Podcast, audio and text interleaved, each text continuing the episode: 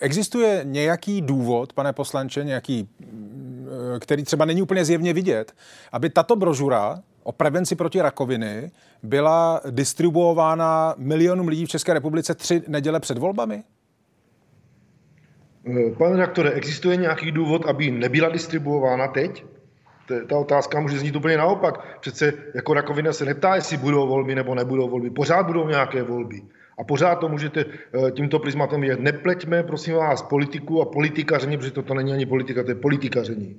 Tak nepleťme to do prevence rakoviny. Toto je čistě zdravotnická a medicínská záležitost. Eh, viděl jste tu brožuru, nebo doporučuji všem, aby se na ní, až jim přijde, aby si pročetli, aby se na ní podívali a, a sami si udělali obrázek, každý pojištěnec, co je na ní politického. To se tak určitě stane, podle toho, jak říkáte, že už jsou ty brožury rozesílány na, vedle toho vlastně i na Twitterovém účtu a na sociálních sítích ministerstva zdravotnictví i premiéra Andreje Babiše už jsou odkazy na stažení celé této brožury. Říkáte, že to není politikum, říkáte, že to je odborná zdravotnická nebo lékařská preventivní záležitost. Proč jsou tam teda dva politici? No já jsem vám na to odpověděl, takže to řeknu znovu. No tak logicky je tam minister zdravotnictví, asi tam nebude minister dopravy, to je snad jako jasné. A jestliže celou, celá ta idea zešla od premiéra, tak premiérem této země je zrovna teď Andrej Babiš a kdyby to byl, já nevím... Pane poslanče, já vám, pardon, já vám vysvětlím, proč se na to ptám. Samotná VZP například v roce 2012 vydala materiál nazvaný Rakovina tlustého střeva ten byl bez politiků. Potom samovyšetření prsní žlázy 2015, bez politiků. Tupozrakost a její léčba, bez politiků. Letošní brožura, která se jmenuje Na cestě ke zdraví dosáhnete navíc, preventivní, bez politiků. Takže se ptám, když říkáte, že to není politikum, a teď jsem vám dal čtyři příklady z minulosti VZP a bez zesporu ministerstva zdravotnictví, proč teď ty politici, politici tam jsou? No protože eh, doteďka nebyl nikdy takový komplexní eh, plán, jako bych řekl, onko, nebo v eh, boji proti té rakovině, s tím, že samozřejmě je to, jde o to, že se má budovat to Národní onkologické centrum tady v Praze a to už vlastně při představování toho centra tam zazněly tady tyto věci, že prostě něco takového je potřeba udělat a že je potřeba to vít a prostě premiér to uchopil a samozřejmě logicky je tam minister zdravotnictví, no tak tam je, je to prostě jeho, jako jeho nápad, on to odpracoval, tak jak říká. A já jeho, jeho rozčarování naprosto chápu, protože on má To jste, pocit, to jste říkal, pane poslanče. Jenom pro naše diváky bych s dovolením pustil ještě část toho, co říkal premiér Andrej Babiš dnes v poslanecké sněmovně. V tom případě, když se tedy ještě jednou vrátím k tomu, eh, o čem mluvil šéf ÚZISu Ladislav Dušek, to znamená, že při zhoršení epidemické situace by došlo i na testování již o očkovaných lidí, tak nemají tedy v tuto chvíli minimálně v části společnosti eh, očkovaní lidé eh, výhodu, která vlastně z, z epidemiologického hlediska nedává úplně smysl? A chápu, k čemu směřujete. To je rozhodnutí vlastně nejvyššího správního soudu, které chce eh, tyto dvě věci zrovnoprávnit. Já vám jako férově říkám, že nemám na to úplně jednoznačný názor. Jsou studie, které jsou protichudné, které nejsou. Já bych se držel tuto chvíli jako předběžné opatrnosti v tom, ty dvě věci nestavět na stejnou úroveň. Nicméně nutno říct, že epidemie z největší pravděpodobností skutečně skončí tím, že se nám skombinuje několik možných scénářů, které nastanou. To je promoření a očkování. Tito jedinci už teďka z nich víme z těch epidemiologických dat, že jsou prakticky jako mimořádně odolní proti koronaviru a všem jeho mutacím. Dá se říct, že k podobné situaci zřejmě dojde ve skupině očkovaných, kteří se následně nakazí a těch už nepochybně také máme v populaci velké množství a zcela určitě budou imunní i ti, kteří se opakovaně promoří. To znamená, v té kombinaci těchto tří, možná i několik nějakých dalších scénářů, dojde k ukončení vlastně pandemie koronaviru.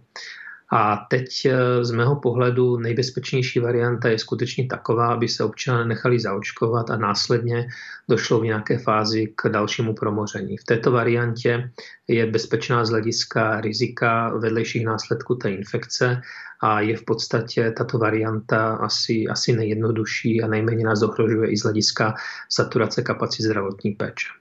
Pokud tohle popisujete jako nejbezpečnější variantu z vašeho pohledu, jak bezpečné je to, co odpověděl premiér Andrej Babiš na slova Ladislava Duška o tom opakovaném eh, testování očkovaných, protože premiér říká, v každém případě testování očkovaných je blbost, je to úplně mimo. Je to bezpečné? to, to já nevím. Uh, upřímně řečeno, my se snažíme tyto data analyzovat. Uh, já už jsem to naznačoval na začátku. Uh, my jsme právě ve spolupráci s UZISem provedli jako velmi rozsáhlou analýzu epidemiologických dat v České republice, která orientačně naznačují, že osoby, které prodělali toto onemocnění, mají větší potenciál jeho transmise v té populaci nebo respektive jako po nějakém čase samozřejmě, než očkovaní. Ale v té skupině očkované nemáme vlastně stejnou dobu sledování zatím k dispozici. To znamená, já vám na tuto odpověď z těchto důvodů neumím jako objektivně prostě nebo věrohodně odpovědět.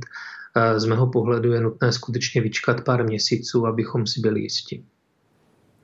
Eh, to znamená, jestli jsem to správně pochopil, co jste říkal, pane profesore, tak vlastně teď eh, těm, kteří nakonec dělají ta rozhodnutí, což stejně ve finále jsou politici, tak nezbývá nic jiného, než přijmout čistě politické rozhodnutí, ke kterému ale nemají úplně dostatečná fakta, minimálně podle toho, nebo data, minimálně podle toho, co říkáte.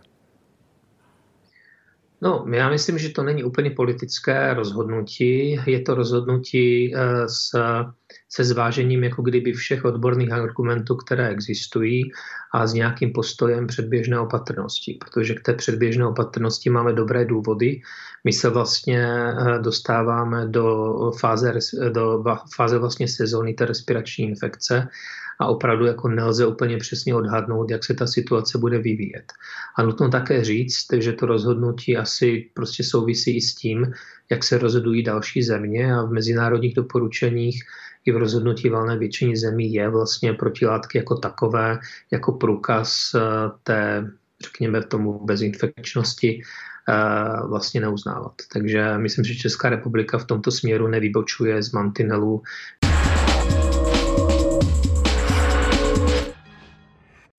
Ale myslím si, že pokud by tady nebyly ty, nebylo to přestrašování obyvatelstva, ty opatření, tak ty umrtí by byly menší.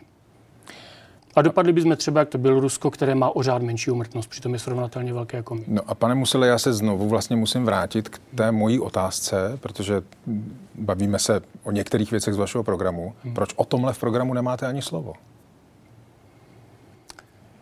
O, program byl sestaven univerzálně. Jo, to znamená, že byl sestaven ještě v době, kdy vlastně ten COVID nějak probíhal. Máte pravdu, mohlo tam být něco eh, dáno, ale ten program je brán univerzálně vůči naši, na naše základní požadavky, které hmm. máme jako strana. Mimochodem, pardon, jak jste zmiňovala Bělorusko, máte důvěru v data, která jdou z Běloruska? Asi stejně jako důvěru v data z České republiky. Máte stejnou důvěru v data jak z Běloruska, tak z České republiky? Nemáte moc velkou důvěru v český stát? Moc ne.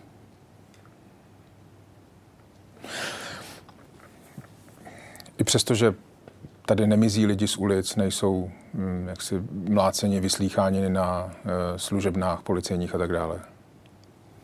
Um, prosím vás, kdo mizí nebo nemizí, eh, co se děje a neříkají o tom média, to nevíme. To se často dozvídáme až po státních převratech. Neplánujete státní převrat? ne, já mám na mysli, že tyhle věci vždycky vyplývají, až se něco stane. Takže co se dělo za Rakouska, jsme se dozvěděli za první republiky, co se dělo za druhé republiky, jsme se dozvěděli po válce a tak podobně. Mm-hmm. Takže co se děje dneska, vám těžko někdo řekne třeba v televizi nebo v novinách. Takže vy si vlastně myslíte, že se něco podobného děje i dneska, akorát o tom nevíme? No tak tady se děje leda, co, že to jako vystřeba kauza Vrbětice. Jo. Vy jste byl také primář biochemického oddělení v nemocnici eh, Hranici a byl jste odvolán z funkce kvůli svým výrokům ohledně covidu. To bych nechtěl úplně do detailu, jestli dovolíte rozebírat, ale na Facebooku pak vaše strana reagovala v komentáři eh, takto, cituji. Bolševické a fašistické metody v praxi máte odlišný názor než politici a média, zašlapat, vyhodit, možná brzo i zavřít. Ovšem věřme, že pravda a láska zvítězí, akorát zřejmě bude třeba opět za to s oběťmi bojovat.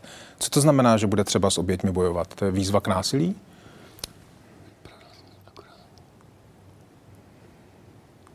To vypadá, jako kdybyste to viděl poprvé. Pane jo, takhle. Ne, No tak samozřejmě já nejsem všemocný vládce všeho, co v té straně se děje, čili samozřejmě pokud někdo přispívá ze stranických eh, členů na stranický Facebook, tak nepamatuju si každou větu, takže já jsem se jenom díval na tu Pardon, poslední větu. Všichni, kdo jsou straníci, tak mají přístup eh, k tomu ne, Facebookového profilu? ale vedení tam má přístup, je to po více hmm. lidí. Takže co to znamená opět za to s oběťmi bojovat? No je to třeba ta oběť, kterou jsem musel přinést já To znamená, že obětovat třeba i kariéru za to, aby prostě člověk se ničeho domohl. Vy jste měl na výběr? Ano, měl jsem na výběr. Když člověk drží hubu a krok, tak přežije i v hodně těžkých režimech. Vy tedy máte pocit, že žijete v hodně těžkém režimu a musíte držet hubu a krok? Jo.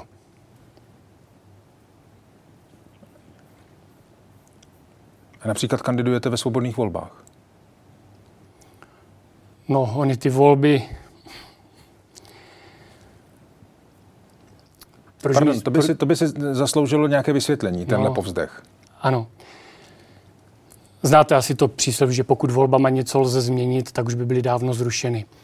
No, takových bonmotů jsem slyšel mraky, o jejich pravdivosti a realističnosti můžeme mít pochybnost. Ano, tady jde o to, že my tady uh, máme zastupitelské orgány, různé, teď nemluvím jenom o parlamentu, to je od nejnižší po nejvyšší úroveň, které nemají v podstatě takovou moc, aby mohli něco změnit. To znamená, že ti voliči si volí v podstatě loutky, které moc nezmění. Tím nejhorším příkladem jsou třeba kraje. Víte, kolik protéká kraji peněz? No právě proto bychom se o tom měli bavit.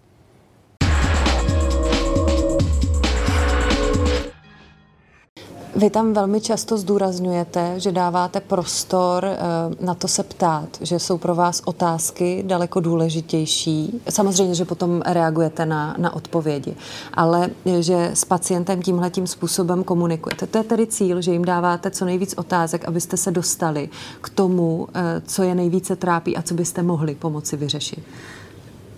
To je zajímavé, že se, na to, že, že se na to takhle ptáte, protože současná medicína si myslím, že přináší hodně doporučení, hodně uh, receptů, uh, předepsaných vyšetření, ordinovaných odběrů a tak dále.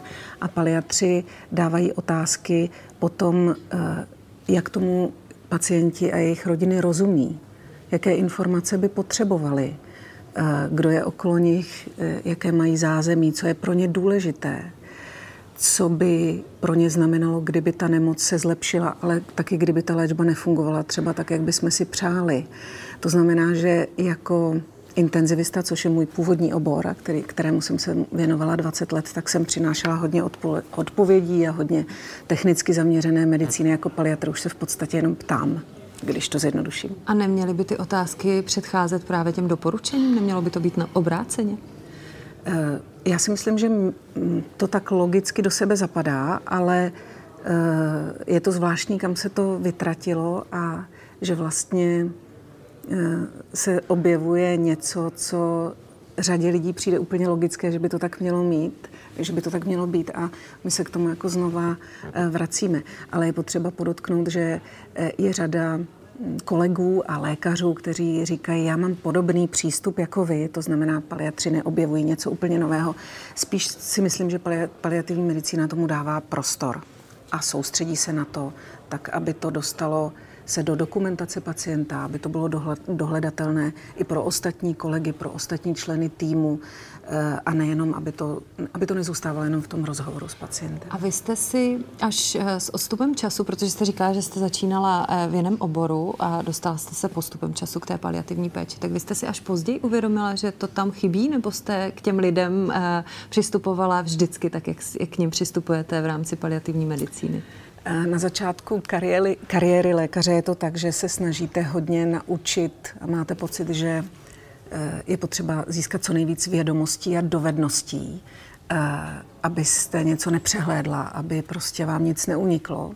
Pak je taková fáze, kdy se snažíte všechno to, co člověk naakumuluje za ty znalosti, předat tak nejlíp, jak to současná medicína umí. A potom nastupuje fáze, a myslím, že to přichází u většiny lékařů, že vám přijde podstatné se soustředit na doprovázení toho pacienta, eh, který tu nemoc má. A mně tohle přišlo, eh, že jsem našla svoje, to, co mě v medicíně, jako to, co v medicíně já mám dělat.